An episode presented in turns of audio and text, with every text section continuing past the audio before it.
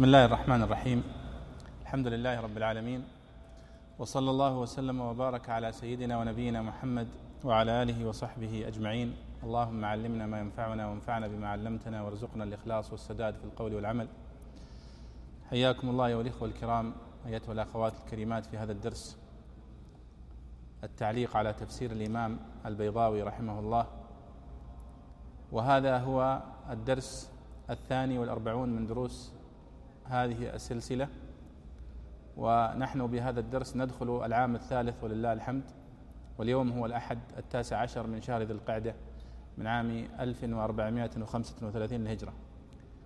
وربما يستبطئ بعضنا آه، الإنجاز في تفسير آه، أو في قراءة هذا التفسير والتعليق عليه. ونحن قد وقفنا عند الآية الثامنة والثمانين في الدرس الماضي وسوف نبدأ منها إن شاء الله في هذا الدرس من سورة البقرة. وتعلمون أنتم جميعا قصة الصحابي الجليل عبد الله بن عمر رضي الله عنه الذي بقي في دراسة وتعلم سورة البقرة ثمان سنوات. وقصص المفسرين رحمهم الله ولا سيما الذين توسعوا في التفسير هي قريبة من هذا حيث أنهم قد أطالوا النفس في إملاء التفسير وفي كتابته وفي دراسته. وكنت كررت مرارا في هذه الدروس أن سورة البقرة ودراسة تفسير سورة البقرة فيه من العلم وفيه من القواعد وفيه من الأصول. ما جعل العلماء والمفسرين والأصوليين يقولون إن هذه السورة هي كلية الشريعة. حيث إنها قد اشتملت على كل شرائع الإسلام واشتملت على الأصول الكبار للإسلام وللشريعة.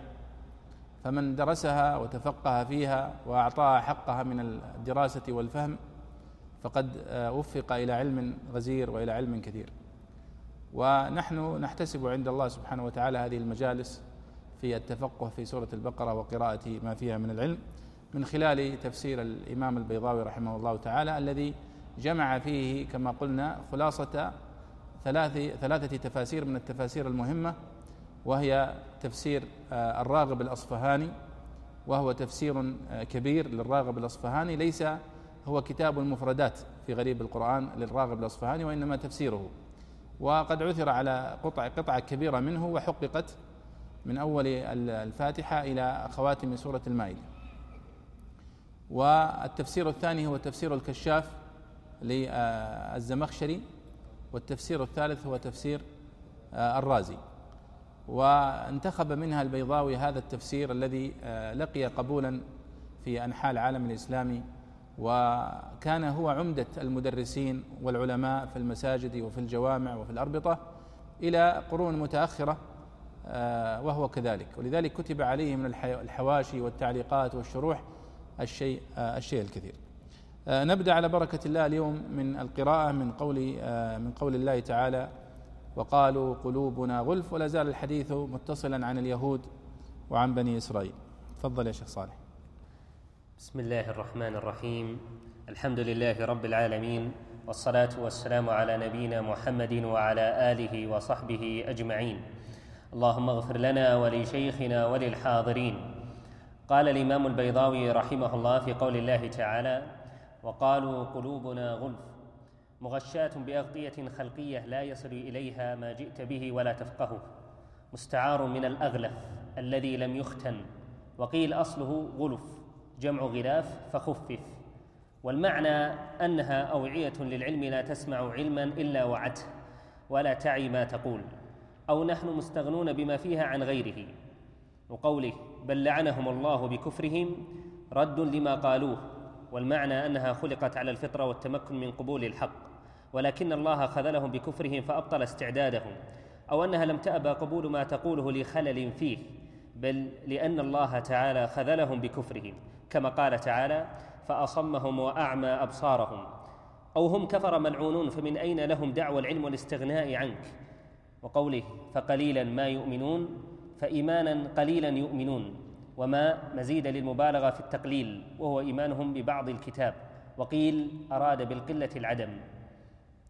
نعم. آه، لا زال الحديث هنا أيها الإخوة في آه، الحديث عن بني إسرائيل وعن اليهود وعن تكذيبهم وعصيانهم وشدة تمردهم.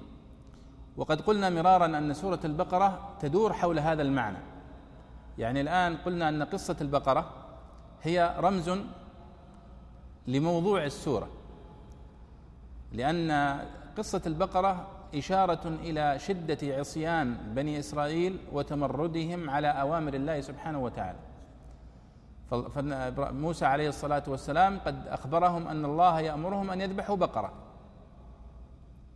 فلو ذبحوا أي بقرة لأجزأت وكفت. وكانت كافية في امتثال الأمر. لكنهم ماذا صنعوا؟ ترددوا وتلكأوا.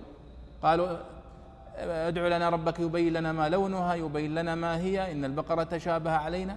حتى قالوا في الأخير قالوا الآن جئت بالحق.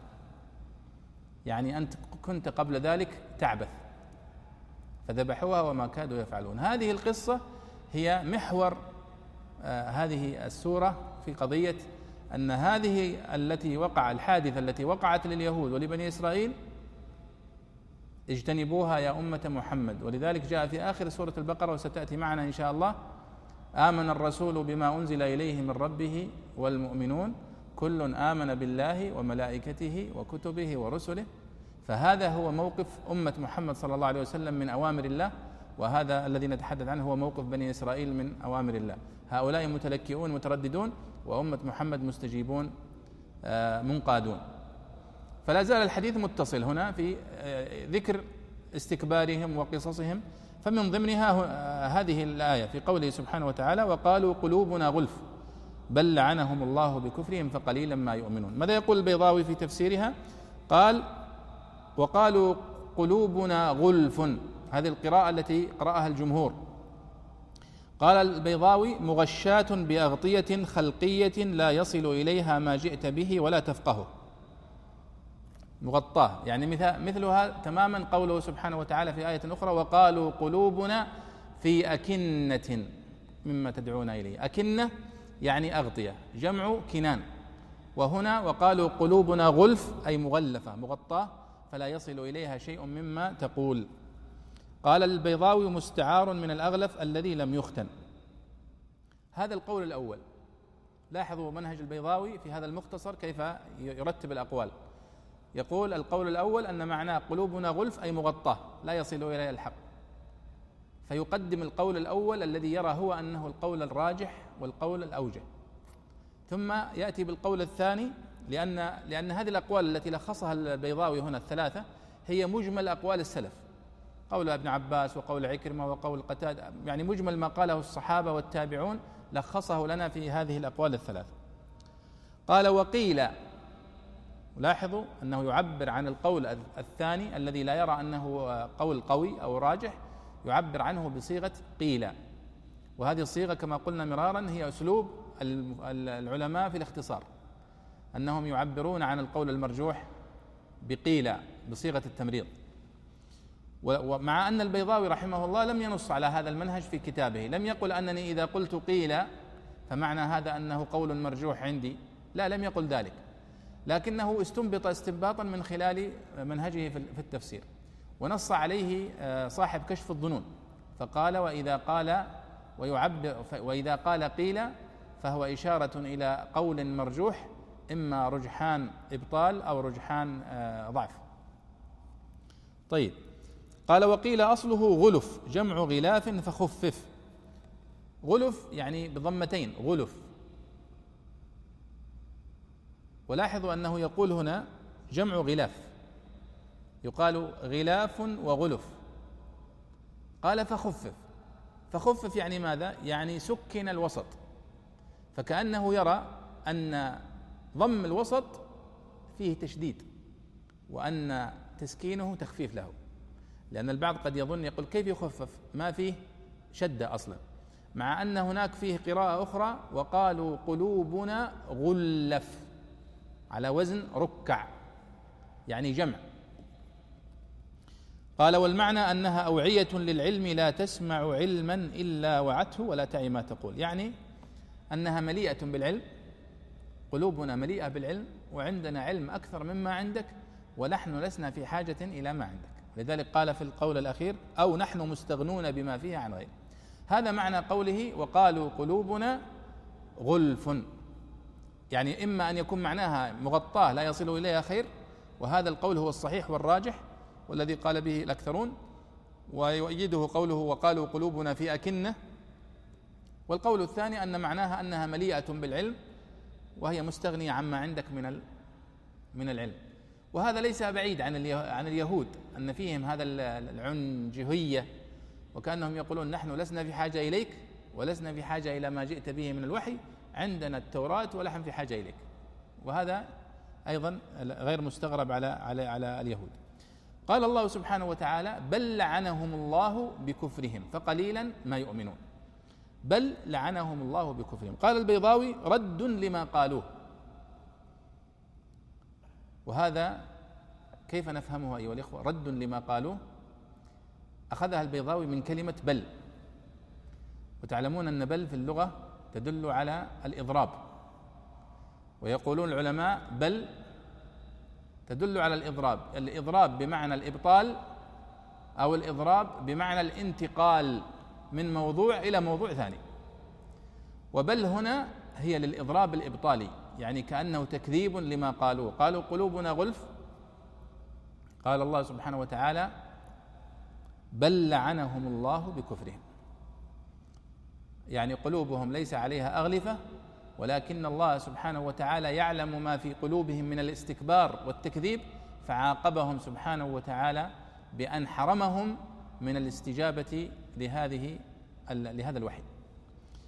قال الله سبحانه قال البيضاوي هنا رد لما قالوه وهذا مأخوذ من بل التي في الآية بل لعنهم الله. والمعنى أنها خلقت على الفطرة والتمكن من قبول الحق ولكن الله خذلهم بكفرهم فأبطل استعدادهم وهذا فيه إشارة أيها الإخوة إلى الحديث الذي ذكره النبي صلى الله عليه وسلم أنه ما من مولود إلا ويولد على الفطرة يعني على الإيمان وعلى التوحيد. قال فأبواه يهودانه أو يمجسانه أو ينصرانه. فكذلك هنا هؤلاء ليس على قلوبهم أغلفة وليس على قلوبهم أكنة وإنما لأنهم يعني كذبوا واستكبروا فعاقبهم الله سبحانه وتعالى بأن حرمهم من من الهداية. طيب قال فقليلا ما يؤمنون. قال البيضاوي فايمانا قليلا يؤمنون. لاحظوا هنا كيف يحلل البيضاوي الآية. فقليلا ما يؤمنون. يقول هي معناها فقليلا يؤمنون. طيب آه، الماء هذه وش فائدتها؟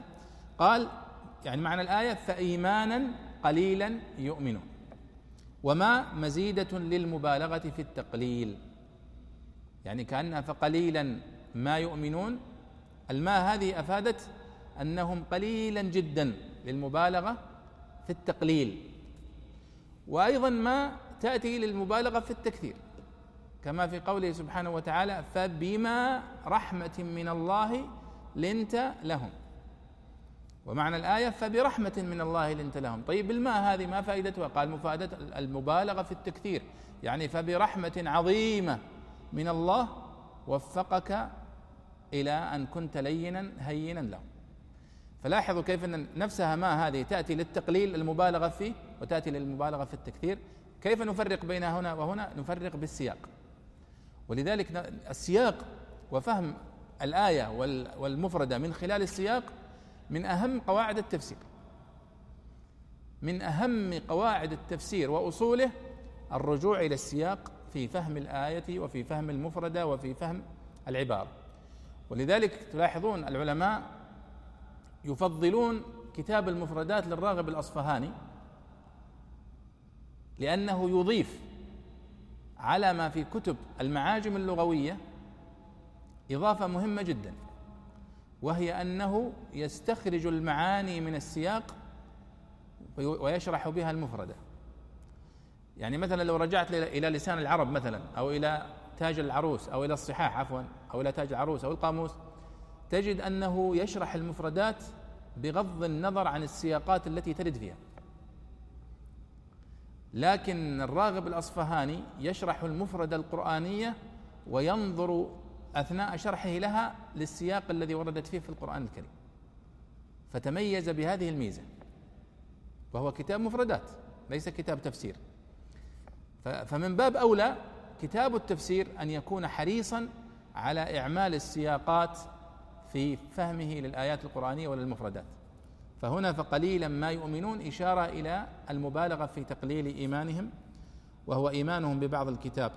وبعض العلماء يقول أراد بالقلة العدم يعني فقليلا ما يؤمنون أنهم لا يؤمنون البتة.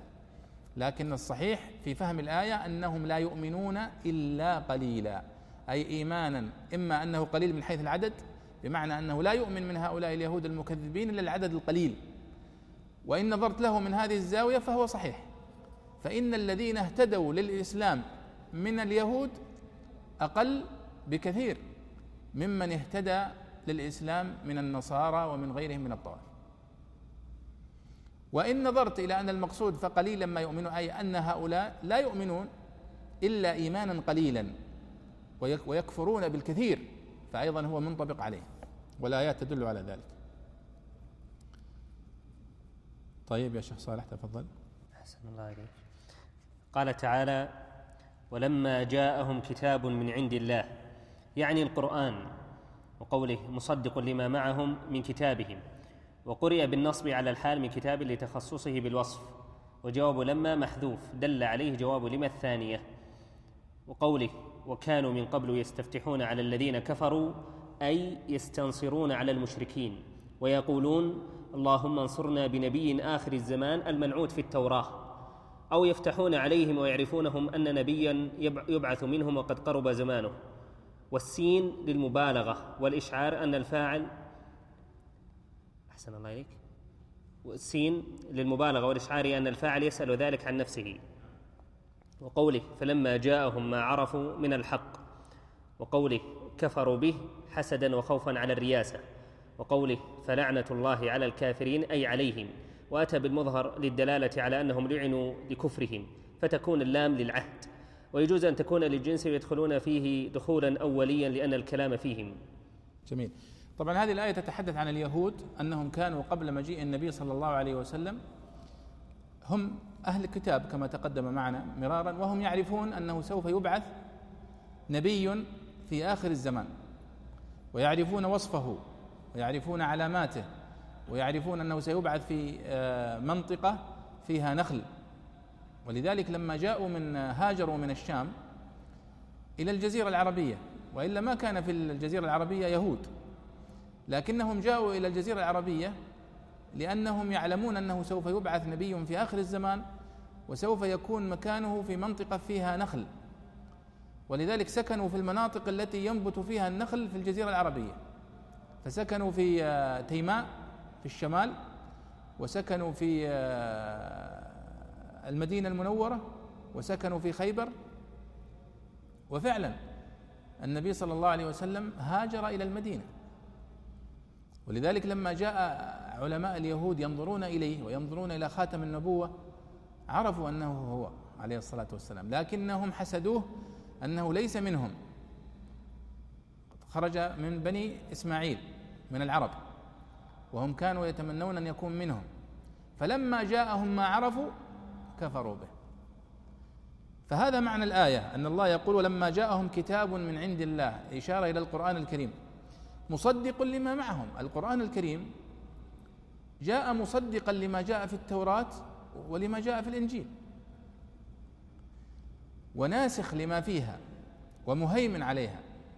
وهذه هي سنة الله سبحانه وتعالى في شرائعه.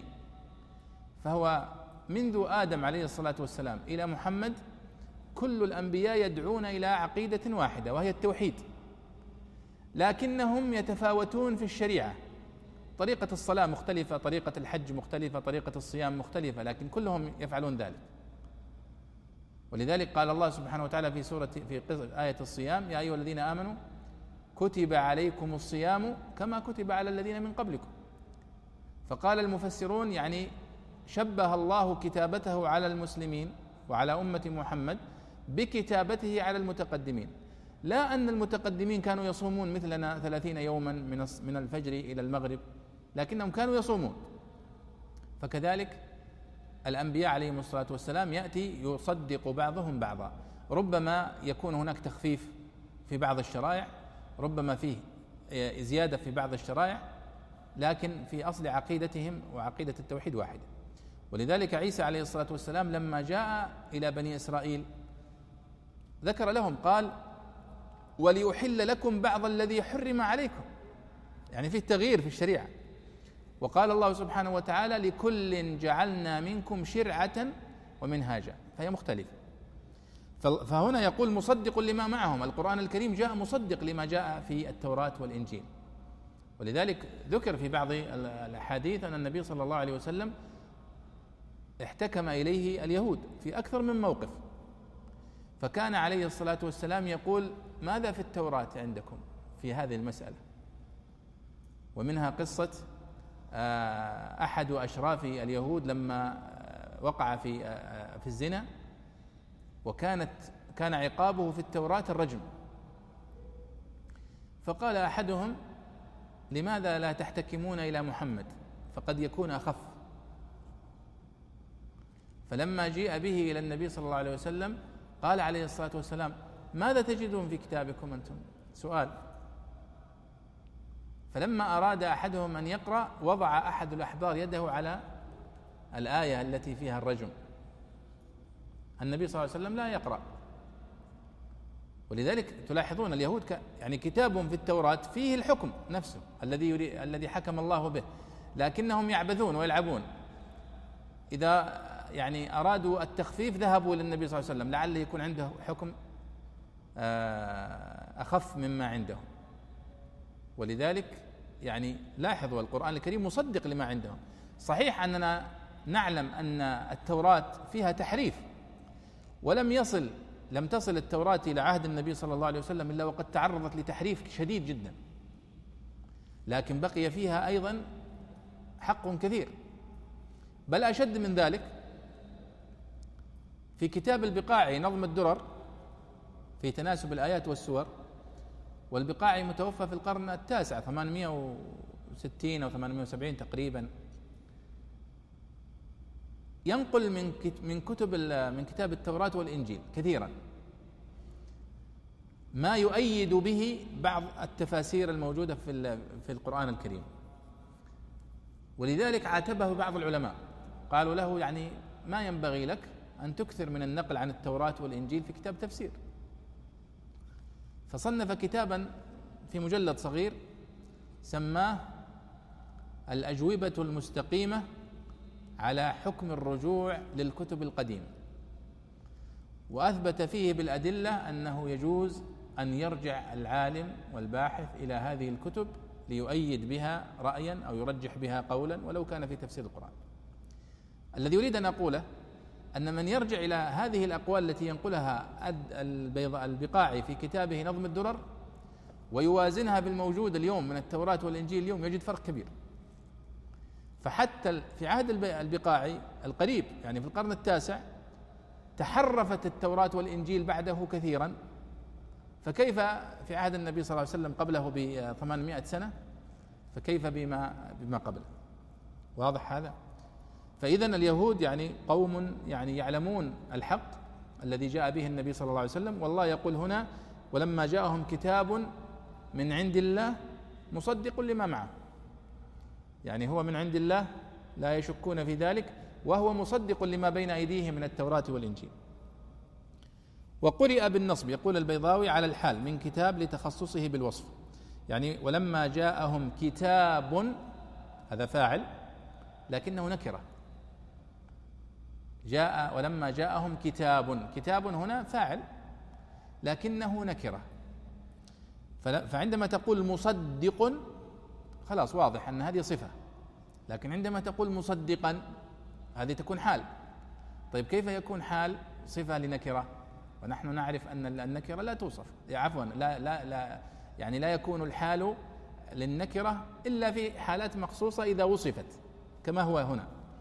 لذلك قال إنه لما قال من عند الله وصفها وصف كتاب فاستحق أو ف يعني ساغ أن يكون مصدقا في القراءة الأخرى حالا لكتاب. طيب. قال وجواب لما محذوف دل عليه جواب لما الثانية. يعني ولما جاءهم كتاب من عند الله مصدق لما معهم وكانوا من قبل يستفتحون على الذين كفروا. وين الجواب؟ محذوف. يعني معناه كذبوه.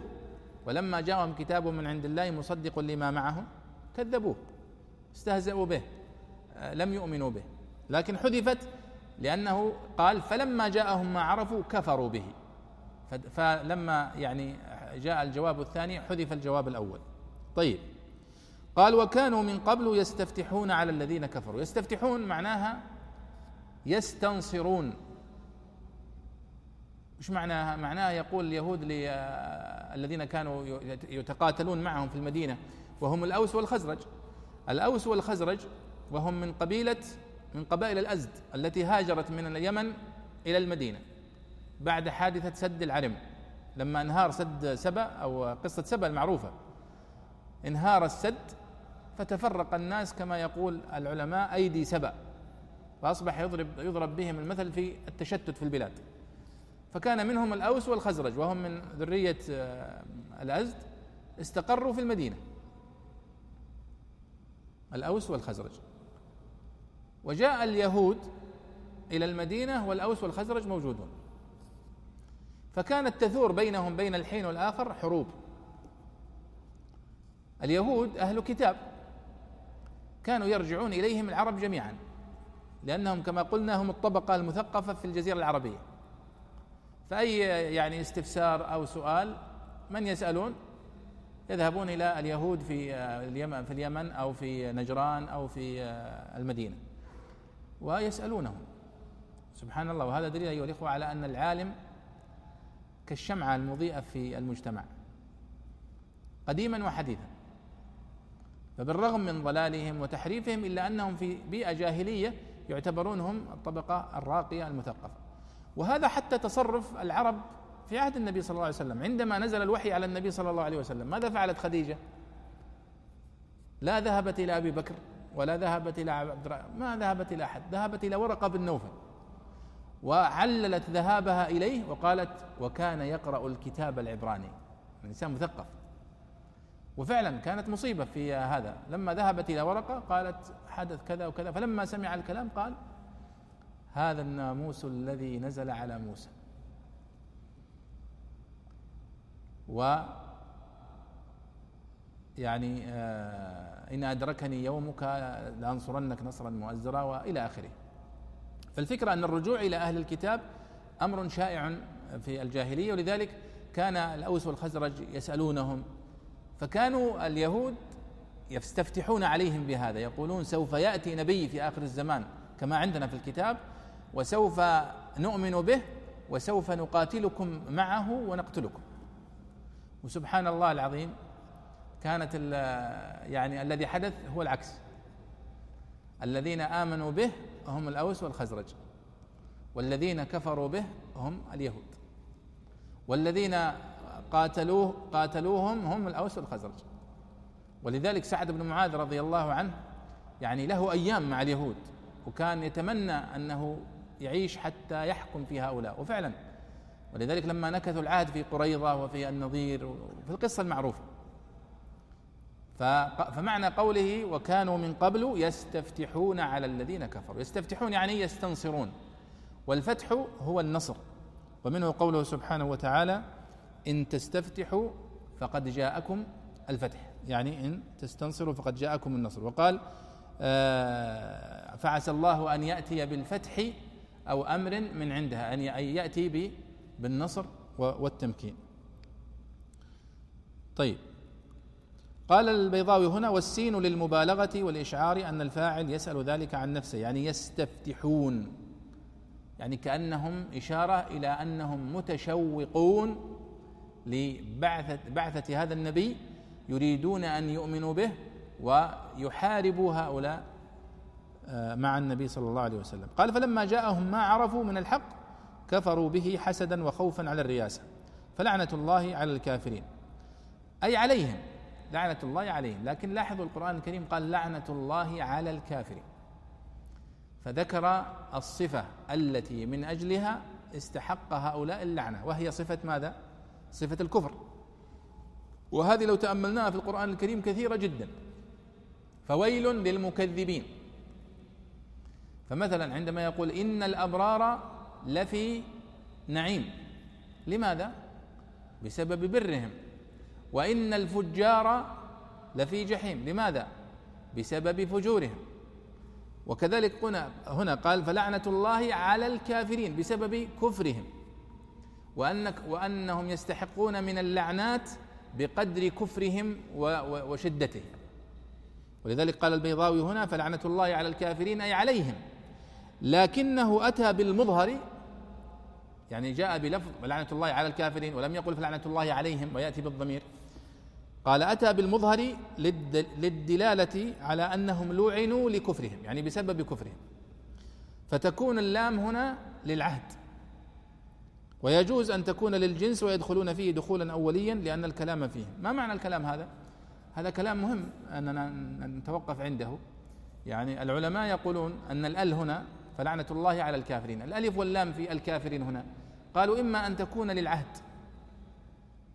والعهد المقصود به أنه شيء معهود في ذهن المتكلم. مثلا على سبيل المثال عندما نخرج اليوم من الجامعة ثم نتكلم في المساء فنقول عندما كنا في الجامعة. عندما كنا في الجامعة. الألف واللام في الجامعة هذه للعهد يعني الجامعة المعروفة اللي نعرفها كلنا. لكن افرض إن واحد جلس في المجلس ما يدري وش الجامعة اللي تتكلمون عنها. فعندما نقول والله كنا في الجامعة يقول وش الجامعة اللي تقصدون؟ تقصدون جامعة الملك سعود ولا جامعة الإمام؟ نقول لا والله كنا نقصد جامعة الملك سعود. هذا إذا هي العهد الذهني إذا كان معروف معهود ذهني عند المتكلم وعند السامعين يعرفونه تذكر لما كنا في الجامعة. لكن إذا كان غير معهود تقول لما كنا في جامعة الملك سعود مثلا فتحدد. هنا فلعنة الله على الكافرين. لأن تقدم الحديث عنهم هؤلاء المكذبين. فالألف واللام للعهد الذكري الذي مر ذكره. وقد يكون للعهد الذهني عندما يكون هذا معروف في الذهن ولو لم يمر ذكره. كما في قوله سبحانه وتعالى مثلا إنا أنزلناه في ليلة القدر. الضمير هنا أنزلناه ما في قبل قبلها أي آية ولا شيء. هذه أول الآية أول السورة. إنا أنزلناه. وش هو؟ فكأن قائل يقول يا أخي في شيء أهم منه؟ القرآن هذا نفسه. واضح هذا يا شباب؟ فإذا العهد يقول العلماء هو عهد ذهني مشترك بين المتحدث والسامع أو عهد ذكري مر ذكره كما هو في الآية هنا. هذا هو المعنى الأول للألف واللام. قال أو تكون الألف واللام هنا للجنس.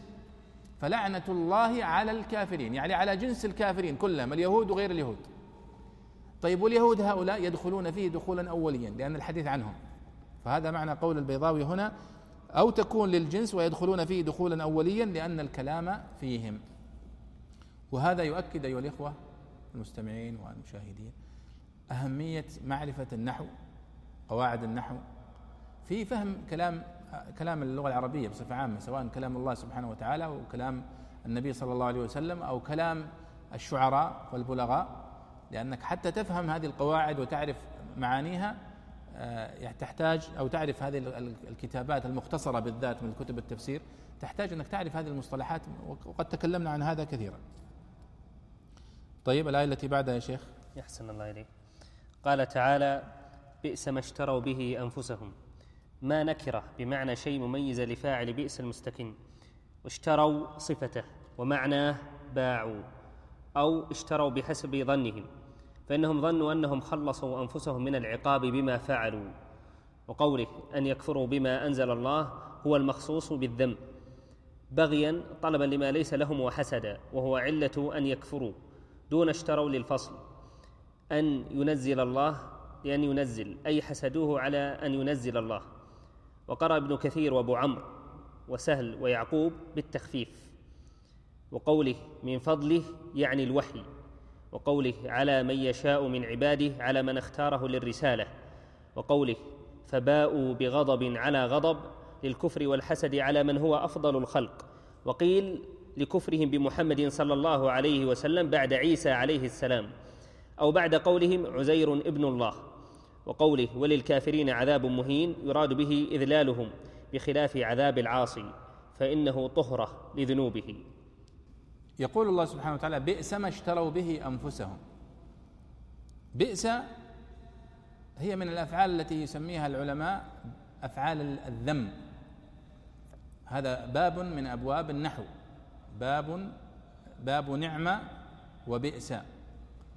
نعم محمد طالبا. أو نعم الطالب محمد. إذا أردت أن تبالغ في مدحه نعم الطالب محمد أو نعم طالبا محمد. وإذا أردت أن تبالغ في ذمه قلت بئس الطالب محمد أو بئس طالبا محمد. هذه هذا أسلوب المدح والذم في اللغة العربية. فهنا يقول الله سبحانه وتعالى بئس ما اشتروا به أنفسهم. قال البيضاوي ما نكرة. بئس ما. بمعنى شيء. معناها شيء. بئس ما. مميزة لفاعل بئس المستكن. لأنهم يقولون دائما أن بئس ونعمة لابد أن يكون لها فاعل. فإذا قلت بئس الطالب محمد كان الطالب فاعل. فإذا قلت بئس ما بئس ما اشتروا. طيب وين الفاعل؟ قالوا هذا هو ما. نكرة بمعنى شيء مميزة لفاعل بئس. كأن معنى الكلام بئس الشيء اشتروا به أنفسهم. معنى الكلام بئس الشيء اشتروا به أنفسهم. فتكون الماء هذه مميزة لهذا الفاعل المحذوف. طيب واشتروا صفة ومعناه باعوا أو اشتروا بحسب ظنهم. لأن اشترى في اللغة العربية اشترى تأتي بمعنى باع وتأتي بمعنى اشترى يعني أخذ. فتأتي بمعنى باع مثل قوله سبحانه وتعالى في قصة إخوة يوسف وشروه بثمن بخس. يعني باعوه. وتأتي بمعنى اشتروا في والأصل وهذا الأصل فيها أنها تأتي بمعنى اشتروا. فهنا يقول الله سبحانه وتعالى بئس ما اشتروا به أنفسهم. يعني بئس ما باعوا به أنفسهم. يعني باعوها بثمن رخيص. أو أنها بمعنى اشتروا أنفسهم أخذوها لكن من وجهة نظرهم. لأنهم هم يرون أنهم على الحق ويرون أن محمد صلى الله عليه وسلم على الباطل. ولذلك هم يرون أنهم عندما يصرون على ما هم فيه أنهم يصرون على الحق. فيكونون في الحقيقة قد اشتروا. ولذلك يقول البيضاوي أو اشتروا بحسب ظنهم فإنهم ظنوا أنهم خلصوا أنفسهم من العقاب بما فعلوا. قال أن يكفروا بما أنزل الله هو المخصوص بالذنب.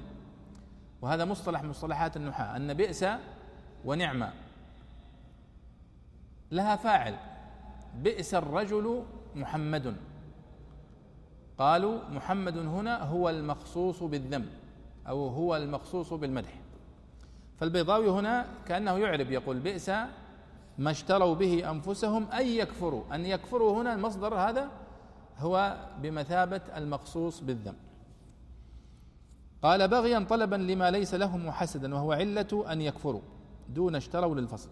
يعني يقول أن هؤلاء الله سبحانه وتعالى يقول بئس ما صنعوا عندما كفروا بمحمد صلى الله عليه وسلم. لأنهم عندما صنعوا ذلك ظنوا أنهم لحسدهم له أنهم قد نجحوا وقد فازوا وقد اشتروا وربحوا وفي الحقيقة هم ما ربحوا. فما ربحت تجارتهم وما كانوا مهتدين ثم الله سبحانه وتعالى يقول أن ينزل أو أن ينزل الله من فضله على من يشاء من عباده، يعني أن اليهود هؤلاء استكثروا على العرب أن يبعث فيهم نبي آخر الزمان. ورأوا ولذلك حسدوهم ولم يؤمنوا بهم. وكتموا ما عندهم من الحق وبهتوه. والنبي صلى الله عليه وسلم عندما جاءه عبد الله بن سلام وهو كان حبر من أحبار اليهود فقال له عبد الله بن سلام يا رسول الله جاء إلى النبي صلى الله عليه وسلم وأسلم. وقال للنبي صلى الله عليه وسلم يا رسول الله إن اليهود قوم بهت يعني كذابين ويبهتون الإنسان ويفترون عليه الكذب ولا يبالون فلو دعوتهم فسألتهم عني قبل أن يعلموا بإسلام فلما جاء رؤوس اليهود قال لهم النبي صلى الله عليه وسلم يا معشر اليهود من من هو عبد الله بن سلام فيكم؟ كيف عبد الله بن سلام فيكم؟ قالوا حبرنا وابن حبرنا وسيدنا وابن سيدنا ما شاء الله يعني أعطوه شهادة حسن سيرة وسلوك من أحسن ما يكون. فقال عبد الله بن سلام فأنا أشهد أن لا إله إلا الله وأن محمدا رسول الله وأن هذا هو الذي عندنا في التوراة وهو مصداق لما فيها. فانقلب موقفهم راسا على عقب وقالوا هو جاء سفيهنا وابن سفيهنا وهو يعني بهتوه فهم قوم بهت. فكذلك هنا قال الله سبحانه وتعالى بئس ما اشتروا به أنفسهم أن يكفروا بما أنزل الله بغيا أن ينزل الله من فضله على من يشاء من عباده وهذا معنى بغيا هنا من البغي وهو الحسد والكره لهذا الفضل الذي اختص الله به محمد صلى الله عليه وسلم واختص به العرب. والعجيب سبحان الله شوفوا الحسد وهو من من أعظم الذنوب التي يعصى عصي الله بها من آدم من أيام إبليس إلى هؤلاء؟ أن اليهود أو بني إسرائيل بمعنى أصح وأدق قد جعل الله فيهم الملك والحكم والنبوة. والأنبياء من بعد إبراهيم عليه الصلاة والسلام كلهم في ذرية بني إسرائيل إلا محمد صلى الله عليه وسلم. هو الوحيد الذي من ذرية إسماعيل ومستكثرين عليه. يعني شوف هذا معنى الآية. يعني يقول الآن كلكم يا ذرية بني إسرائيل إسحاق ويعقوب يعقوب وإسحاق وأبناء إسحاق أو أبناء يعقوب كلهم أنبياء. ظهر منهم يونس وظهر منهم آه، سليمان وداود وعيسى بن مريم وموسى وأيوب وهارون وسليمان. أمة كبيرة جدا من الأنبياء عليهم الصلاة والسلام. كلهم من ذرية من بني إسرائيل من ذرية يعقوب عليه الصلاة والسلام. الوحيد الذي ظهر من الأنبياء من ذرية إسماعيل بن إبراهيم هو محمد بن عبد الله عليه الصلاة والسلام. وبالرغم من ذلك يحسدونه هذا الحسد ويحملون عليه هذا الحقد وهذا الكره الشديد. ولا زال اليهود إلى اليوم يحسدوننا هذا الحسد ويحقدون علينا هذا الحقد ويناصبوننا هذا العداء حتى يرث الله الأرض ومن عليه. ولذلك الله سبحانه وتعالى قد بين لنا في هذه السورة العظيمة أن هؤلاء لا يمكن أن نتصالح معهم. قالوا لن ترضى عنك اليهود ولا النصارى حتى تتبع ملتهم. قل إن هدى الله هو الهدى. طيب قال البيضاوي هنا وقرأ ابن كثير وأبو عمرو وسهل ويعقوب بالتخفيف في قوله أن ينزل الله يعني قرأوها بالتخفيف كيف؟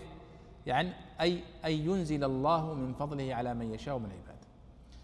طبعا ابن كثير معروف أحد القراء السبعة وهو قارئ أهل مكة عبد الله بن كثير المكي.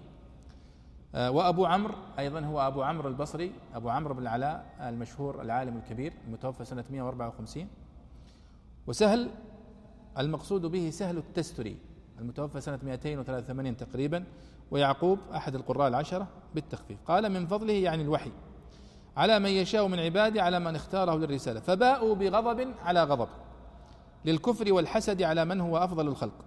لاحظوا هنا البيضاوي هنا عندما يقول فباءوا بغضب على غضب قال في تفسيرها للكفر والحسد على من هو أفضل الخلق في الحقيقة هو هو ما فسر الآية هنا.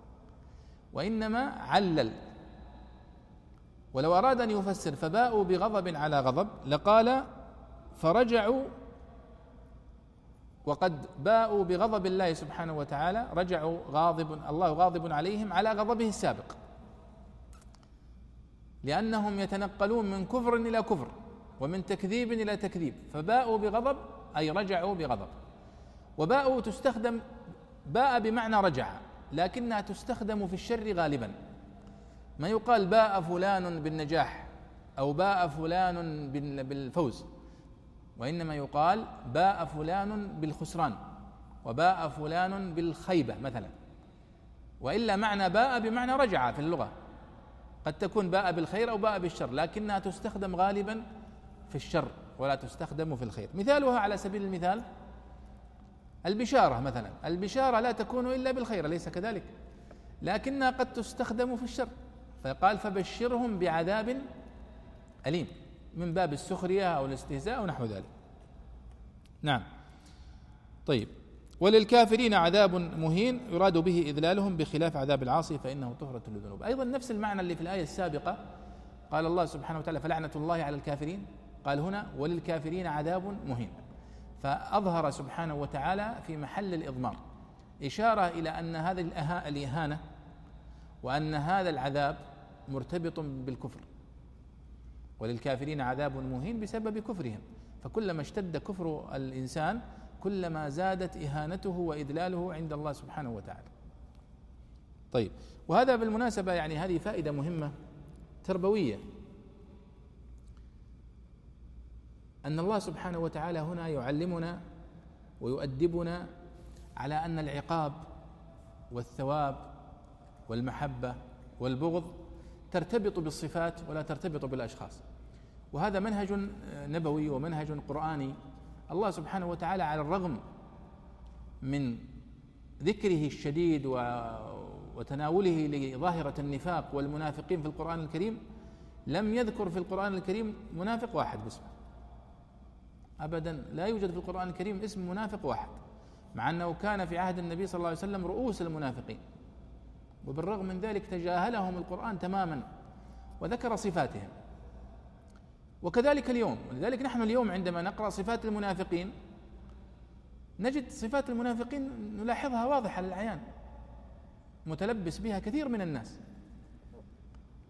وصفات الكفر أيضا وصفات الإيمان وصفات الإخلاص وصفات الصدق متلبسة بهم لكن الله سبحانه وتعالى لا يربط دينه بالأشخاص حتى لو كان النبي صلى الله عليه وسلم. ولذلك قال في سورة آل عمران وما محمد. لاحظوا مع أن النبي صلى الله عليه وسلم لا يذكر في القرآن الكريم إلا بصفته. آه بالثناء عليه. يا أيها النبي يا أيها الرسول. إلا في مواضع محدودة ذكره باسمه. لأسباب معينة. منها في قوله هنا وما محمد إلا رسول قد خلت من قبله الرسل. فمن حكمة التعبير باسم محمد في هذه الآية أنه بشر عادي. لا تتوقف عليه. نصرة هذا الدين. خلاص وما محمد إلا رسول قد خلت من قبله الرسل. مثله مثل غيره من الرسل. أفإن مات أو قتل انقلبتم على أعقابكم؟ ولذلك لاحظوا النبي صلى الله عليه وسلم ما بقي في أمته إلا 23 سنة فقط. ثم توفاه الله. فهل انتهى الإسلام؟ أبدا. لم ينتهي الإسلام. النبي صلى الله عليه وسلم خرج توفي عليه الصلاة والسلام والإسلام لم يخرج من الجزيرة العربية. اليوم لا تمثل الجزيرة العربية من البلاد الإسلامية إلا أقل من واحد في المئة. ومعظم المسلمين خارج هذه المساحة لأن نصر الله للدين لم يرتبط بشخص محمد عليه الصلاة والسلام وهو أولى الناس أن يرتبط نصرة الدين به. فكيف بمن هو دونه من الصحابة والتابعين والصالحين والقادة؟ ولذلك هذه درس ذلك أعجبني كلام أحد المفسرين عندما قال إن القرآن العظيم هو النبراس الحقيقي الذي ينصر الله سبحانه وتعالى به من يستمسك به. ولذلك النبي صلى الله عليه وسلم قال لأصحابه رضي الله عنهم وهو فيهم تركت فيكم ما إن تمسكتم به لن تضلوا أبدا. كتاب الله وسنتي. وهذا هو الذي يضمن الانتصار والاستمرار بإذن الله تعالى. قال هنا وللكافرين عذاب مهين إشارة إلى ربط العذاب والتوبيخ بالصفة وهي صفة الكفر. وليست بأشخاص الكفار الموجودين في عهد النبي صلى الله عليه وسلم أو أشخاص المنافقين. وهذا يتيح لك أن تطبق هذه الآيات على أي مجتمع وفي كل زمان. وهذا من معاني خلود هذا القرآن العظيم وصلاحيته. طيب وإذا قيل لهم؟ أحسن الله إليك. قال تعالى وإذا قيل لهم آمنوا بما أنزل الله يعم الكتب المنزلة بأسرها. وقوله قالوا نؤمن بما أنزل علينا أي بالتوراة. ويكفرون بما وراءه حال من الضمير في قالوا. ووراء في الأصل مصدر جعل ظرفا. ويضاف إلى الفاعل فيراد به ما يتوارى به وهو خلفه. وإلى المفعول فيراد به ما يواريه وهو قدامه ولذلك عد من الأضداد. وقوله وهو الحق الضمير لما وراءه والمراد به القرآن. وقوله تعالى مصدقا لما معهم حال مؤكدة تتضمن رد مقالهم فإنهم لما كفروا بما يوافق التوراة فقد كفروا بها. وقوله تعالى قل فلم تقتلون أنبياء الله من قبل إن كنتم مؤمنين؟ اعتراض عليه بقتل الأنبياء مع ادعاء الإيمان بالتوراة والتوراة لا تسوغه. وإنما أسنده إليهم لأنه فعل آبائهم وأنهم راضون بما عازم عازمون عليه. وقرأ نافع وحده أنبياء الله مهموزا في جميع القرآن. نعم أيضا ما زال الحديث مع هؤلاء اليهود يقول الله سبحانه وإذا قيل لهم آمنوا بما أنزل الله بما أنزل الله هنا تشمل كل ما أنزله الله سبحانه وتعالى من الكتب السماوية. يدخل فيها التوراة والإنجيل والقرآن. فقال البيضاوي هنا يعم الكتب المنزلة بأسرها وإذا قيل لهم آمنوا بما أنزل الله. قالوا نؤمن بما أنزل علينا أي بالتوراة ويكفرون بما وراءه يعني بما عداه يكفرون بما عداه. قال البيضاوي حال من الضمير في قالوا ويكفرون بما وراءه يعني وحالهم قالوا نؤمن بما أنزل علينا وسكتوا. فكأنهم يقولون ما سواه نحن لا نؤمن به نكفر به ويكفرون بما وراءه. ولذلك البيضاوي قال ووراء في الأصل مصدر جعل ظرفا. ويضاف إلى الفاعل فيراد به ما يتوارى به وهو خلفه وإلى المفعول فيراد به ما يواريه وهو أمامه. يعني يقصد هو لاحظوا حتى العبارات أحيانا تكون صعبة ومعناها سهل. يعني يريد أن يقول لنا أن وراء تأتي بمعنى أمام وخلف. بس. وقد وردت في القرآن الكريم في قوله وكان وراءهم ملك يأخذ كل سفينة غصبا يعني وكان أمامهم. لأنك لو قلت وكان وراءهم ملك يأخذ كل سفينة غصبا بمعنى خلفهم. طيب ليش تخرب السفينة طيب؟ ما دام أن تجاوزنا نقطة التفتيش ما في مشكلة. لا معناها وكان وراءهم ملك يعني أمامهم قدامهم واحد بيفتشهم.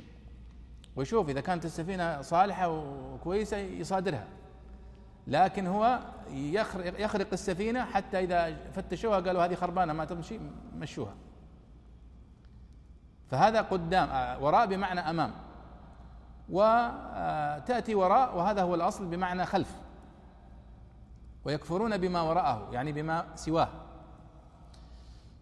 وهذا بالمناسبة من عبارات المفسرين. ونحن نقول دائما أن واجب الوقت على العلماء أن يفسروا القرآن الكريم بلسان عصرهم يقربوه للناس. يعني اليوم مثلا من هو اللي بيجلس يقرأ في تفسير البيضاوي ولا تفسير الطبري؟ معظم الناس ما عنده قدرة ولا عنده وقت أصلا. وإذا صار عنده قدرة وقت يفتح الكتاب يلقى طلاسم زي هذه. يجي يقرأ مثلا يقول آه ووراء في الأصل مصدر جعل ظرفا ويضاف إلى الفاعل فيراد به ما يتوارى به وهو خلفه وإلى المفعول فيراد به ما يواريه وهو قدامه. ولذلك عد من الأضداد قالوا إيش الأردو هذه. بل بل لو ترجعون إلى تفسير الطبري في تفسير الفاتحة مثلا ارجعوا اقرأوا كلام الطبري في قوله تعالى الحمد. الألف واللام يقول العلماء الألف واللام للاستغراق يعني معناها كل المحامد لله سبحانه وتعالى. روحوا شوفوا إيش يقول الطبري. علشان يقول لك إن الألف واللام للاستغراق نصف صفحة زي هذه. تقول ماذا يقصد الطبري؟ هو يقصد؟ يقول لك إن الألف واللام للاستغراق. طيب ليش يلف ويدور؟ قالوا هذا أسلوب العلماء في ذلك الوقت. يطيل الكلام ويشقق الكلام ويعود ويبدي مثل عبد القاهر الجرجاني في دلائل الإعجاز كذا. يلف ويروح ويجي علشان يشرح لك نفس الفكرة لكن يأخذها الزمخشري ويحطها في كلمتين. ولذلك تميز الزمخشري في كتابه الكشاف وسبق إلى أسرار بلاغية ولكنها مختصرة مركزة ما انتبه إليها كثير من الناس. لما جاء أبو السعود فكك هذه العبارات قالوا والله أبو السعود هذا مبدع. قلنا هذا كلام الزمخشري ترى. والله ما فهمناه إلا من أبي السعود. أبو السعود أيضا لأنه أيضا كان في القرن العاشر ربما غمضت حتى عبارته على المتأخرين فجاء الطاهر بن عاشور وبسط الكلام ومد فيه وعبر عنه بعبارات المتأخرين فقال الناس كتاب ابن عاشور هو أفضل كتب التفسير البلاغي. وهو في الحقيقة إنما آه، شرح عبارة الزمخشري. ولذلك أساليب العلماء تتفاوت. ما هو دورنا نحن اليوم؟ أن نكتب تفسيرا يصلح لنا بأسلوبنا. فأقول لك مثلا معنى قولي هنا آه ويكفرون بما وراءه أي يكفرون بغيره. يكفرون بما عداه. يعني يقولون ما نؤمن إلا بكتابنا هذا أما غيره ما, ما نؤمن به. هذه هذا هو مقصوده. طيب. قال الله سبحانه وتعالى وهو الحق. ماذا يعني البيضاوي هنا؟ قال ولذلك عد من الأضداد. الأضداد هذا مصطلح من مصطلحات اللغويين. تذكرون أخذناها المترادف والمشترك والمتواطئ والأضداد. المشترك هو اللفظ الواحد الذي يدل على أكثر من معنى. مشترك يعني يشترك أكثر من معنى في هذا اللفظ. طيب كيف نميز المعاني؟ قالوا نميزها بحسب السياق الذي وردت فيه. مثال ذلك قالوا مثل لفظة العين مثلا. العين تطلق على العين التي نبصر بها وتطلق على عين الماء. رأيت فلانا عند العين. وتطلق على الذهب والفضة الأصلية فيقال العين زكاة العين. يعني زكاة الذهب والفضة. ويطلق العين على السحاب. تشبيها له بالعين لأنها تبكي فيخرج منها الدمع سمي السحاب عينا. ويطلق على عشرين معنى عند العرب. العين يطلق على عشرين معنى. يعني شوف سبحان الله كأنها ضاقت عليهم اللغة ما عندهم العين هذه. فاستخدموها عشرين استخدام. جمعها ابن فارس في قصيدة. صاحب مقاييس اللغة. هذا مشترك يسمى مشترك لغوي. منه في القرآن الكريم القر. والمطلقات يتربصن بأنفسهن ثلاثة قروء. وش معنى قر؟ قالوا والله معنى الحيض. قالت قبيلة أخرى لا القر بمعنى الطهر. ولذلك اختلف العلماء في دلالة هذه الآية بسبب دلالة المفردة أنها من المشترك اللغوي. ولذلك من أسباب اختلاف المفسرين في تفسير القرآن الاشتراك في المعنى هذه الذي يذكره البيضاوي هنا يقول أن كلمة وراء هنا من الأضداد. وش معنى الأضداد؟ هذه غريبة.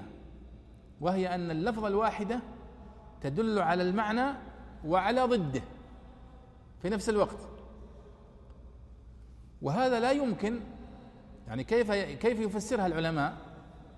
قالوا لا يمكن ابدا أن يكون في لغة قبيلة واحدة تأتي لفظة بمعنى وبضده في نفس الوقت. مستحيل. فمثلا اللون الجون الجون في اللغة العربية هو اللون الأحمر والجون يطلق على اللون الأبيض. قالوا كيف طيب؟ يعني أنت الآن عندما تريد أن تقول لأحد أعطني بالله لو سمحت الثوب الجون مثلا. وش يعطيك؟ يعطيك الأبيض ولا الأحمر؟ بتلخبط بتلخبط السامع بهذه الطريقة. لذلك لما جاء العلماء رحمهم الله يجمعون اللغة في القرن الثاني وفي الثالث وجدوا هذه الظاهرة أن قبيلة من القبائل تطلق لفظة وتريد بها معنى وقبيلة أخرى تطلق نفس اللفظة وتقصد بها ضده تماما. فنظروا كيف نجمع هذه العبارات؟ ماذا نسميها؟ قالوا هذه نسميها الأضداد فجمعها الأصمعي وجمعها أبو عمرو بن العلاء وجمعها الفراء. ولذلك كتبوا كتبا سموها كتب الأضداد من أشهرها كتاب الأضداد لابن الأنباري وابن السكيت له أيضا في الأضداد كتاب. وذكروا أن هذا هو التوجيه الصحيح والسليم لهذه الظاهرة في لغة العرب. أن تأتي اللفظة لتدل على معنى وعلى ضده في نفس الوقت. وقالوا إن دلالتها على المعنى وضده في لسان قبيلة واحدة هو بخلاف الإبانة التي هي من من من صفات اللغة. لكن أما أن تكون في لسان قبيلتين مختلفتين فهذا فهذا يصح. طيب. قال وهو الحق مصدقا لما معه. يعني هم يكفرون بما جاء في القرآن الكريم وهو الحق الذي يعرفونه وهو الذي جاء مصدقا لما يعرفونه في التوراة والإنجيل. وهذا يدل أيها الإخوة على عنادهم وعتوهم وأن هذه صفة راسخة في اليهود ومكرر في القرآن الكريم التأكيد على هذه الصفة. طيب. قل فلم تقتلون أنبياء الله من قبل إن كنتم مؤمنين؟ اعتراض. وهذا فيه إشارة أيها الإخوة إلى شوفوا الجهاد بالبيان والجهاد بالعلم. نحن اليوم نجلس في درس تفسير. نحن لسنا في معركة الآن مع اليهود ولسنا في معركة مع الباطل عسكرية ولكننا نجلس في مجلس علمي نتعلم فيه معاني هذه الآيات العظيمة. نحن في الحقيقة نحن في جهاد. بل إن جهاد البيان أيها الإخوة جهاد أوسع من جهاد السنان لأن جبهة البيان واسعة جدا واسعة في الزمان وواسعة في المكان. فأما في المكان فإن تتجاوز المكان الذي نتكلم فيه بكثير. وأما في الزمان فإن الحجة التي نقرأها الآن قد نزلت على النبي صلى الله عليه وسلم قبل أن يدخل معهم في صراعات. ولا زالت إلى اليوم. مما يدل أيها الإخوة على أن الجهاد بالبيان والجهاد بالرد على الباطل وبكشف زيفه وبإبطال حججه هو من صميم الإسلام ومن صميم القرآن. ولذا لاحظ هنا المناظرة العقلية هنا. هنا احتجاج عقلي عليهم. يقول أنتم الآن تقولون أنكم سوف تؤمنون فقط بالتوراة وتكفرون بما وراءه؟ طيب خلاص نسلم لكم. طيب فلما تقتلون أنبياء الله من قبل؟ هل التوراة أباحت لكم قتل الأنبياء؟ آه فيبهتون. ولذلك قال البيضاوي هنا قل فلم تقتلون أنبياء الله من قبل وإن كنتم مؤمنين؟ اعتراض عليهم. بقتل الأنبياء مع ادعاء الإيمان بالتوراة. والتوراة لا تسوغه. وإنما أسنده إليهم لأنه فعل آبائهم. وأنهم راضون به عازمون عليه. يقول يعني هؤلاء وهذه تقدمت معنا في الآيات الماضية الذين يخاطبهم النبي صلى الله عليه وسلم ليسوا هم الذين قتلوا الأنبياء. لكن الذي قتل الذين قتلوا الأنبياء أجدادهم. لكنهم هم راضون بذلك. ويرون أنهم كانوا على صواب وبالتالي فإنه ينسب الفعل اليهم ثم قال البيضاوي هنا وقرأ نافع وحده أنبياء الله مهموزا في جميع القرآن. هذا البيضاوي لاحظوا منهجه في التفسير أنه أحيانا يقدم الإعراب أحيانا لا يذكر التفسير وإنما يذكر التعليل ويختم أحيانا بالقراءات أحيانا يقدم القراءات ثم يذكر التفسير. فهنا ختم بالقراءة قال وقرأ نافع وحده نافع المدني أنبياء الله بالهمز. لذلك نافع ورش وقالون وكأي من نبي نبي ولا يقولون نبي. وهنا فلم آه، تقتلون أنبياء الله جمع نبي. ويعني الهمزة هي أصلية في نبأ من النبوءة بمعنى الارتفاع. وبعض العرب يحذف الهمزة فيقول نبأ. ويستخدمها في نبوة السيف بمعنى ارتفاعه عن مكان ضربه. طيب اقرأ يا شيخ صالح. أحسن الله عليك قال تعالى ولقد جاءكم موسى بالبينات. يعني الآيات التسعة المذكورة في قوله تعالى ولقد آتينا موسى تسع آيات بينات. وقوله ثم اتخذتم العجل. أي إلها من بعده من بعد مجيء موسى أو أو ذهابه إلى الطور. وقوله وأنتم ظالمون حال بمعنى اتخذتم العجل ظالمين بعبادته أو بالإخلال بآيات الله تعالى أو اعتراض بمعنى وأنتم قوم عادتكم الظلم. ومساق الآية أيضا لإبطال قولهم نؤمن بما أنزل علينا والتنبيه على أن طريقتهم مع الرسول طريقة أسلافه مع موسى عليهما الصلاة والسلام لا لتكرير القصة وكذا ما بعده. يا سلام كلام جميل جدا. يعني البيضاوي هنا في قوله تعالى لقد جاءكم موسى بالبينات. نعود للكلام اللي قبل شوية قلناه وهي الألف واللام عندما تكون للعهد. ولقد جاءكم موسى بالبينات والبينات المقصود بها في القرآن الكريم الآيات الواضحات والمعجزات الباهرات. القرآن الكريم لم يرد فيه لفظة معجزة.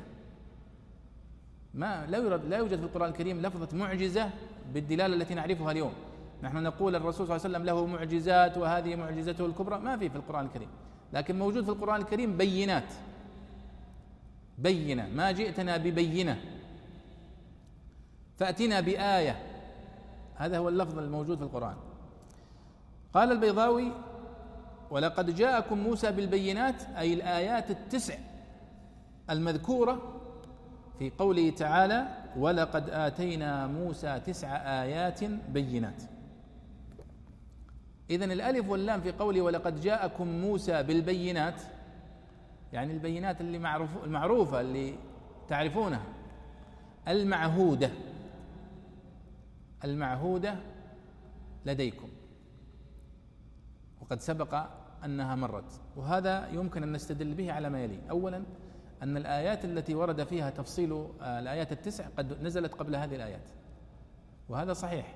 لأن ولقد آتينا موسى تسع آيات بينات في سورة الإسراء. وسورة الإسراء مكية قديمة.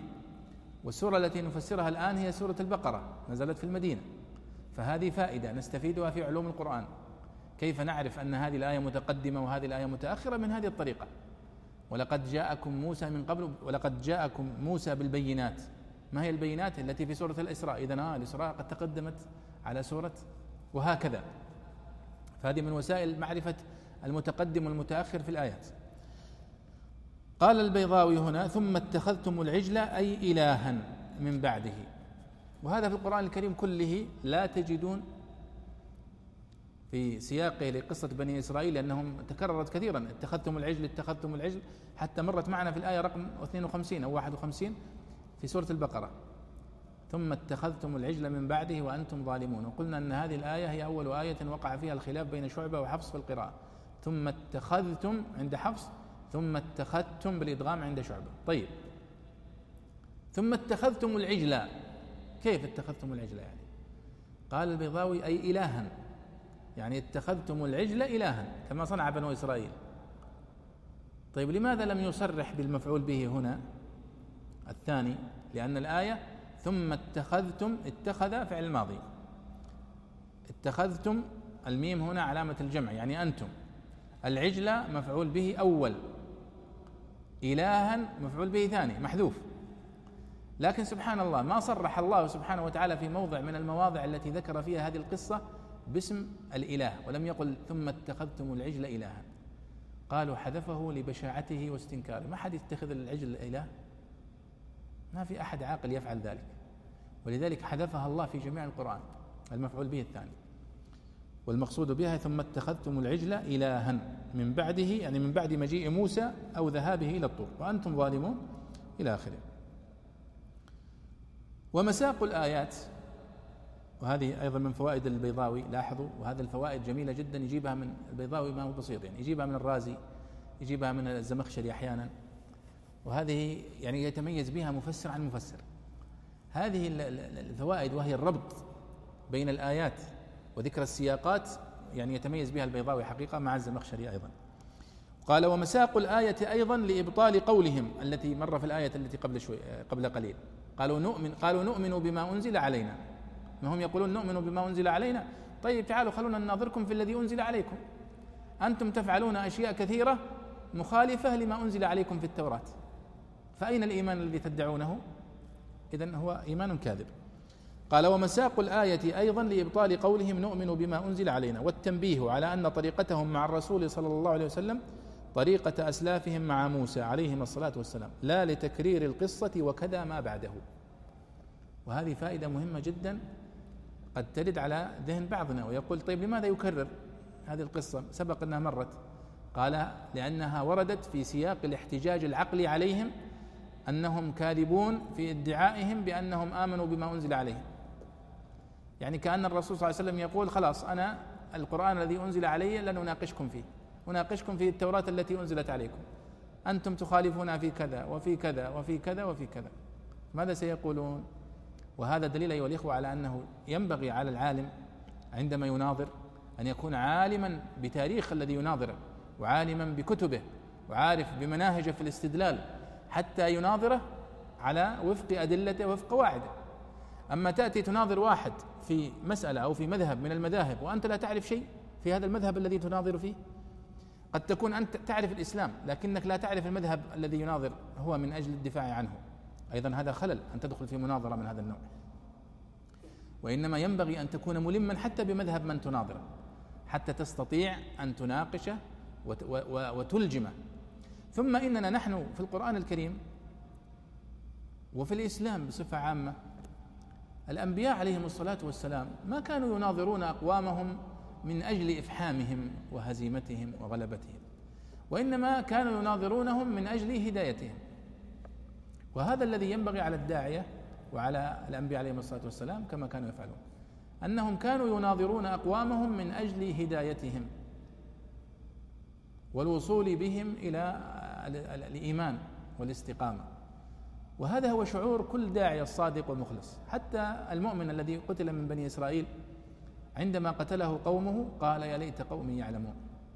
فهو تأسف أن قومه لم يروا هذا النعيم وهذه العاقبة الحسنة التي آه التي وفقه الله إليها حتى يهتدوا ويرجعوا عما هم فيه من الكفر. فهنا لاحظوا أن هذه المناظرة الهدف منها هو هدايتهم إلى الحق. وسبحان الله شوفوا حتى المناظرة الآن التي نقرأها الآن بين النبي صلى الله عليه وسلم وبين اليهود في زمانه يتأثر بها إلى يوم إلى اليوم المخالفون. وأكثر قصص الذين أسلموا كانت بسبب قراءتهم لمعاني القرآن الكريم. لأن هذه الاستدلالات العقلية تؤثر فيهم ويتوقفون مع أنفسهم. وما هو بكل واحد من اليهود والنصارى لن يؤمن إلا إذا دخل في مناظرة تلفزيونية ولا في مناظرة علنية. لا كثير منهم يسلم وهو يقرأ الكتاب وحده ويتأمل. ولذلك قال الله سبحانه وتعالى قل إنما أعظكم بواحدة أن تقوموا لله مثنى وفرادا ثم تتفكروا. ليش؟ لأن الواحد إذا جلس وحده ما يصير عليه ضغوط نفسية وضغوط اجتماعية وقدام الناس ومصورة لا ما في. وأنت وحدك ما عندك ضغوط نفسية تضغط عليك أنك ما تستجيب للحق. لك تتأمل وتتأمل في الأدلة وفي الحجج وفي المناظرات. كم من واحد أخذ القرآن من اليهود هؤلاء؟ فلما رأى هذا الإنصاف لما رأى هذا هذه الأدلة العقلية التي يستدل بها القرآن على المخالفين لما رأى كثرة الحديث عن بني إسرائيل. يعني الآن الحديث عن مريم وعن عيسى وعن موسى أكثر من الحديث عن بيت النبي صلى الله عليه وسلم. بل أعجبتني قصة أحد الذين أسلموا من قساوس الكبار يقول عندما أخذت المصحف كنت أظن أنني سأجد فيه حديث عن عائشة وعن خديجة. لا سيما خديجة وقفت مع النبي صلى الله عليه وسلم في أول الإسلام وقفة عظيمة. ما لها ذكر في القرآن الكريم؟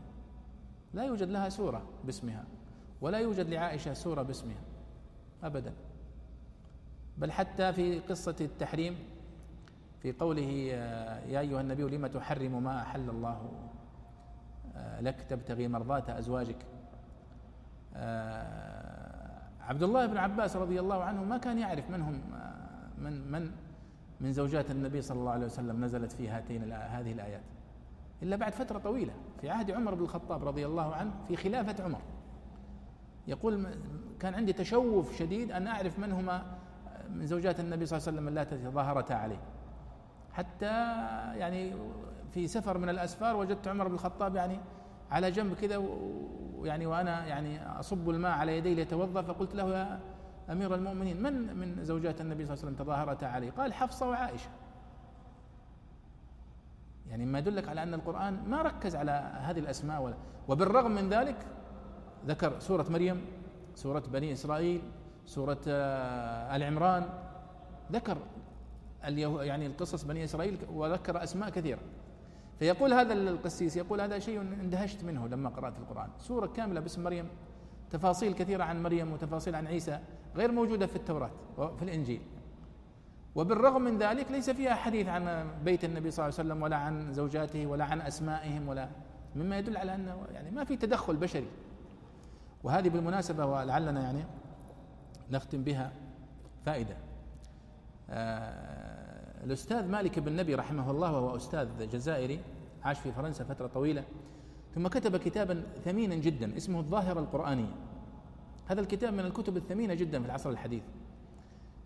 أراد من خلال كتاب الظاهرة القرآنية أن يثبت أن القرآن الكريم مصدره من الله سبحانه وتعالى وليس هناك تدخل من النبي صلى الله عليه وسلم فيه أبدا. واستدل بمثل هذه الأدلة من داخل القرآن الكريم. لو كان القرآن الكريم من وضع النبي صلى الله عليه وسلم كان ذكر فيه سورة لعائشة سورة لخديجة آه كان خفف من ذكر بني إسرائيل واليهود وهذول محاربين طول الوقت ويروح يخصص لهم سور. أيضا كان حذف بعض الآيات التي فيها عتاب للنبي صلى الله عليه وسلم. عفى الله عنك لما أذنت لهم.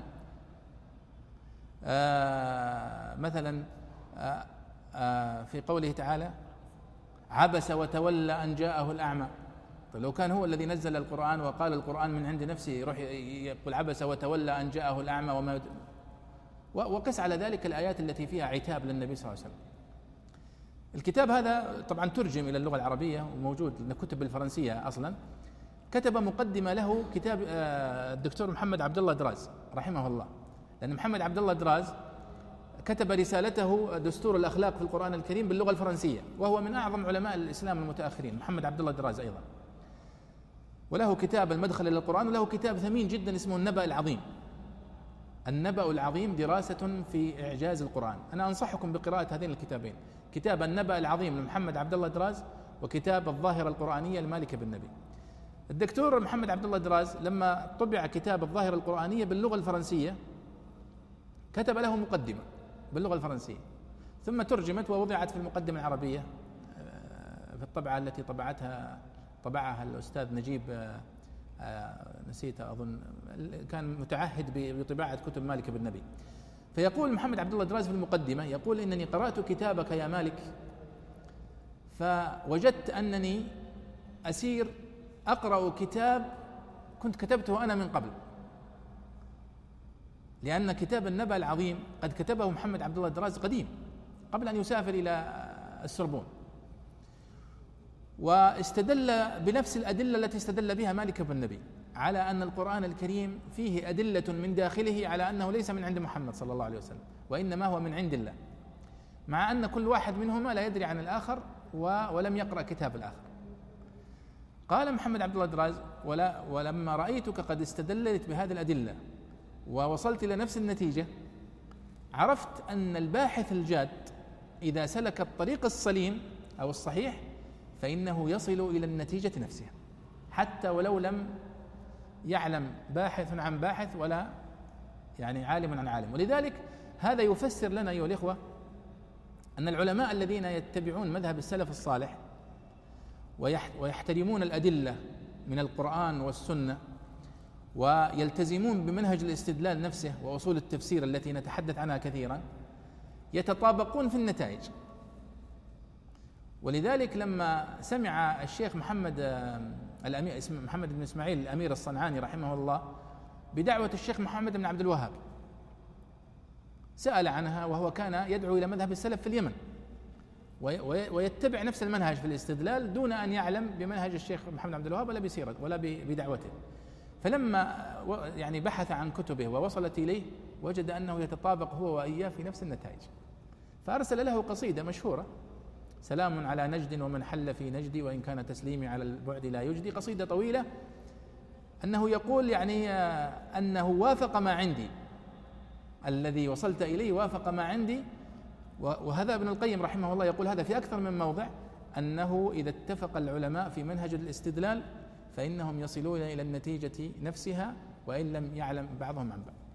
ولذلك شوفوا الآن منهج ابن تيمية ولا منهج الإمام أحمد بن حنبل ولا ابن القيم ولا الأمير الصنعاني ولا محمد عبد الوهاب ولا آه عبد القادر بن بدران الدومي الحنبلي اللي في منهجيتهم في الاستدلال واحدة فوصلوا إلى نتائج متطابقة. أما أهل البدع فإنهم مختلفون وأصولهم مضطربة فتجد النتائج مختلفة. ولذلك يكثر التفرق. في هذه الفرق لأن هناك خلل في منهج الاستدلال نفسه. هذا يحدث عند اليهود وحدث عند النصارى ويحدث حدث عند المسلمين. عندما وقع الخلل في مناهج الاستدلال عند المتقدمين استمر الخلل ولذلك شوفوا مذهب الخوارج مثلا في عهد النبي صلى الله عليه وسلم كيف كان الغلو عندهم استمر استمر حتى إلى اليوم. وثم تفرقوا. كانت كل فرقة من فرق الخوارج تختلف مع الفرقة الأخرى. وكل واحدة ما شاء الله تفرخ آه، فرقتين أربع ثمان وهكذا. تتكاثر فرق المبتدعة كالأميبا بالانقسام. ومثل ذلك المعتزلة وفرق المعتزلة كثيرة. أما منهج السلف تجد أنه منهج واحد. وهذا هو معنى قوله سبحانه قل هذه سبيلي قال الله سبحانه وتعالى وأن هذا صراطي مستقيما فاتبعوه ولا تتبعوا السبل كثيرة لأن هناك خلل والخلل يتوسع ويتعاظم ولا تتبعوا السبل. آه، ولذلك النبي صلى الله عليه وسلم عندما رسم خطا مستقيما وقال هذا الصراط المستقيم في الحديث المعروف. هذا أيها الإخوة الاستدلال في هذه الآيات وسوف تأتي معنا استدلال عقلي على هؤلاء المخالفين من اليهود الذين يزعمون أنهم لا يؤمنون إلا بالتوراة. ويقولون للنبي صلى الله عليه وسلم لا تحاكمنا إلى كتابك. حاكمنا إلى كتابنا. فالنبي صلى الله عليه وسلم ما قال لهم لا لازم أحاكمكم إلى القرآن. لا قال طيب يلا أحاكمكم إلى التوراة. طيب أنتم تقتلون الأنبياء هل هذا في التوراة؟